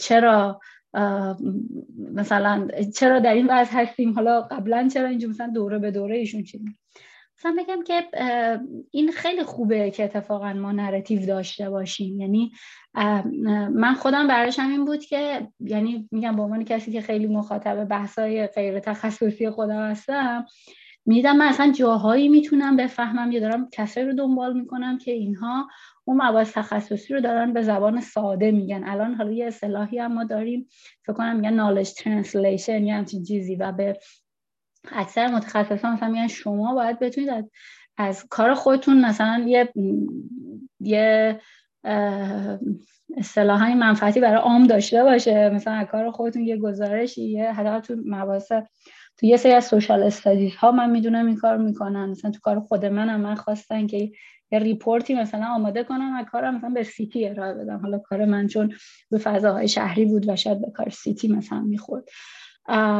یا حتی من یه جایی اومده بودم مثلا برای اساتیدم هی داشتم تز خودم رو که می نوشتم و اینا خیلی کار قسمتاش که جلو رفت. بعد یه جایی بهم گفتن که ببین تو باید یه روایت به ما بدی که چرا این موضوع اصلا برای تو مهمه. حالا این درسته این نراتیوی که من الان دارم ازش صحبت می‌کنم با اون نراتیوی که مثلا توی سوشال مدیا ازش یاد کردیم شاید تو این جلسه متفاوت بشه. ولی تو ذهن من واقعا همینه چون یعنی همچنان یه کار رو می‌کنه یعنی من وقتی که اومدم مثلا یه داستان چهار پنج صفحه ای نوشتم از اینکه آقا چرا مثلا من به فضای سبز شهری علاقه من شد چی شد؟ از بچگی می‌رفتم تو پارک بازی می‌کردم تا الان به عنوان یه مهاجری که دارم از این فضاها مثلا استفاده می‌کنم. بعد از اینکه اون چهار پنج صفحه رو مثلا نوشتم و تحویل دادم بعد اومدم به من گفتن که خب حالا جا افتاد مسئله برای ما که اصلا چرا این مسئله باید روش کار بشه و چرا چیز. و می‌خوام بگم که اتفاقا خوبه که ما narrative ها رو بشنویم و بهشون فکر کنیم. ولی خب به قول شما خیلی مهمه که اون critical thinking هم داشته باشیم بدونیم که کی داره میگه چی پشت سرشه یا مثلا از کجا میاد حالا کدوم رسانه با چه نیتی داره اونا رو میگه. ولی کلا من نظر من این که اساسا ما در دوره هستیم که هی narrative ها داره قوی تر میشه برای به نظر من خیلی جا بوده. من خودم ازش خیلی استفاده کردم. یه یه چیز دیگه دوست داشتم یعنی تو بحث میشنیدم. راجع به بحث narrative ی که شاید رسانه های مثلا مثل رسانه های ایران دارن اصلا از وضعیت جامعه و اینا اصلا ارائه میدن. بعد ما یه چیزی هم داریم در, در خارج از اون رسانه های حکومتی میشنویم. مثلا به طور مثال اتفاقا من دیدم که اصلا محمد فاضلی راجعش داشت صحبت گفت آقا حکومت ما یه روایتی ارائه می‌کنه که ایران مثلا در قله های پیشرفته به طور مثال. و خیلی ما داریم چیزهای علمی رو طی می‌کنیم. قله های علمی رو داریم طی می‌کنیم. بعد ولی مردم مثلا یه روایت دیگه ای رو حالا یا تو رسانه هایی که غیر حکومتی هستن داره یه روایت دیگه دیده میشه. راجب این حالا تضاده حالا به نظر ما شاید حداقل این افرادی که فکر این جلسه به نظرشون خیلی واضحه. ولی دوست داشتم که راجب اینکه صحبت می‌شد که چطور هنوز واقعا یه گروهی واقعا به یه سری از این narrative ها باور یعنی باور دارن دفاع می‌کنن و و حالا البته خب این narrative ها مثلا به این narrative ی که یه قشری مردم دارن بهش رجوع می‌کنن و نارضایتیشون رو داره بیشتر می‌کنه. از یه طرف یه قشر دیگه دارن به اون narrative مثلا رجوع می‌کنن که نه ما خیلی باحالیم و ما خیلی خوبیم و به قول این نقشه اون دشمن هم و اگه هر چیزی هم هست اون کار دشمنه که حالا چیز هست حالا دوست داشتم یکم روی به این هم اشاره می‌کرد تو صحبتاتون ولی حالا شاید یه زمان دیگه یا اگر فرصت بود. یه دیگه نکته آخر هم خیلی کاش راجبه همون بحثه یعنی اگر فرصت باشه اگر اینو بتونید برام بگید خوب میشه. همون داستان کمبریج آنالیتیکا و نقش فیسبوک توی ریاست جمهوری آمریکا رو خیلی دوست داشتم یکم با تفصیل بیشتر موزید چون ما چند باری فکر کنم خود شما و از من یک دو جای دیگه شنیدم که آره نقش داشت و خب مثلا حالا ولی من خودم به شخص متوجه نشدم واقعا فیسبوک چجوری تونستش که مثلا این نقش مثبتی یعنی به نفع ترامپ مثلا اینجا ایفا بکنه. حالا اگر که حالا ببخشید خیلی نه نه نه حتما. سه من اتفاقا هر سه تا نکته نکته های مهمی هن که من هر سه تاشو خیلی سریع چیز می‌کنم. بخش اول صد درصد. یعنی ببینید امیدوارم که از صحبت من این برداشت رو نکرده باشید. یعنی هیچ کس این برداشت رو کرده باشه که روایت ها بدن و نباید بهشون گوش داد و نراتیف ها چیزای بدی هن. نه اصلا. اتفاقا دلیل نکته دومتون توی نکته اولتون نهفته هست. نکته اینه که روایت کل واقعیت نیست. و بدی کار کجا میشه؟ اینکه یک مسئله پیچیده یه وقتی از شما می‌خواهید ببینید که مثلا چه سرمایه گذاری با پولی که دارید می‌خواهید خودتون تو زندگی شخصی خودتون انجام بدید. دیگه درسته. بعد خب خیلی خوبه که یه اقتصاددانی هست که می‌تونه یک مسئله پیچیده اقتصادی رو بیاد با زبان ساده در عرض ده دقیقه به شما توضیح بده مقاله بخونید مترجم بشید. ولی فکر کنم همه ما از این مقاله خیلی خوندیم و همه ما می‌دونیم که اون کل داستان نیست. اون کل داستان نیست. حالا کجا قضیه پیچیده میشه که داستانهای سیاسی اجتماعی واقعیت های سیاسی اجتماعی بیشتر از یک جنبه دارن و کسایی که توی قدرتن فقط دوست دارن یک جنبش رو بولد کنن. در نتیجه میان روایت رو بر اساس اون یک جنبه شکل میدن و اون رو می‌کنن روایت غالب. خب مثال جنگ آمریکا که زدم یه مثال دیگه هم می‌زنم. همینه دیگه که حکومت آمریکا اومد گفت که کل دلیلی که ما می‌خوایم حمله کنیم اینه که بریم زنان و دختران عراق رو نجات بدیم. دیگه بقیهش رو ول کنید. ما نهایتا داریم میریم چون ما آدم خوباییم اونا آدم بدان و داریم میریم که این ملت رو آزاد کنیم. آیا دختران و زنان عراقی از زیر دست صدام در می اومدن. حالا نمیگم کی می اومد جاشا. وضعیتشون بهتر می‌شد در یک دنیای تیورتیکال صد درصد. آیا الان شکی هست که جمهوری اسلامی بره وضعیت زنان و دختران ما بهتر خواهد شد؟ شکی نیست. ولی سوال مهم اینه که کی به جاش میاد؟ ممکنه جمهوری اسلامی بره طالبان بیاد. اون موقع بدتر میشه دیگه. دیگه تو این شکی نیست که. خب در اینجا اگر من فقط تا اون بخش اولش رو بگم بیام بگم که ما قراره این کار رو بکنیم که زنان و دختران عراق رو نجات بدیم. این میشه شیپ کردن نراتیو که there is some truth to it که یک حقیقتی هست توش ولی کل حقیقت نیست. خب این برمیگرده به نکته دوم شما که چرا توی وضعیت ایران هنوز کسایی هستند که دارن پروپاگاندای جمهوری اسلامی رو باور می‌کنن؟ دقیقا به خاطر همین علت. دقیقا به خاطر این علت که ایدئولوژی درگیر قضیه است و ایدئولوژی پیچیده است. ساده نیست. یک جنبه نداره. جنبه های متعدد داره. جنبه های متفاوت داره. جنبه های مثبت و منفی داره. و جمهوری اسلامی و دستگاه پروپاگانداش تونسته از این استفاده کنه و طرفدارای خودش رو بهشون این در حقیقت دایت میدیا دایت صرفا گل و بلبله که ایران داره تمام قله های جهانی رو فتح می‌کنه رو بهشون بقبولونه. و اینها هم این روایت رو پذیرفتن. و نقش ایدئولوژی به نظر من توی داستان جمهوری اسلامی نقش خیلی مهمیه. و اما سوال سومتون که نقش Cambridge Analytica چی بود؟ Cambridge Analytica یه شرکت data science بود. یعنی هیچ کار خاصی شرکت عجیب غریبی نبود. اتفاقی که افتاد این, این بود که اون زمان حالا یکم بحث technical میشه. و ممکنه خارج از حوصله جلسه هم بشه سعی می‌کنم سریع بگم مثلا کلا چی بود داستان. این بود که فیسبوک اجازه می‌داد که هر کسی بره و با استفاده از فیسبوک app app بنویسه توی فضای فیسبوک. تو فضایی که فضای API فیسبوک اصطلاحا. Application Programming Interface همه شرکت های بزرگ API دارن.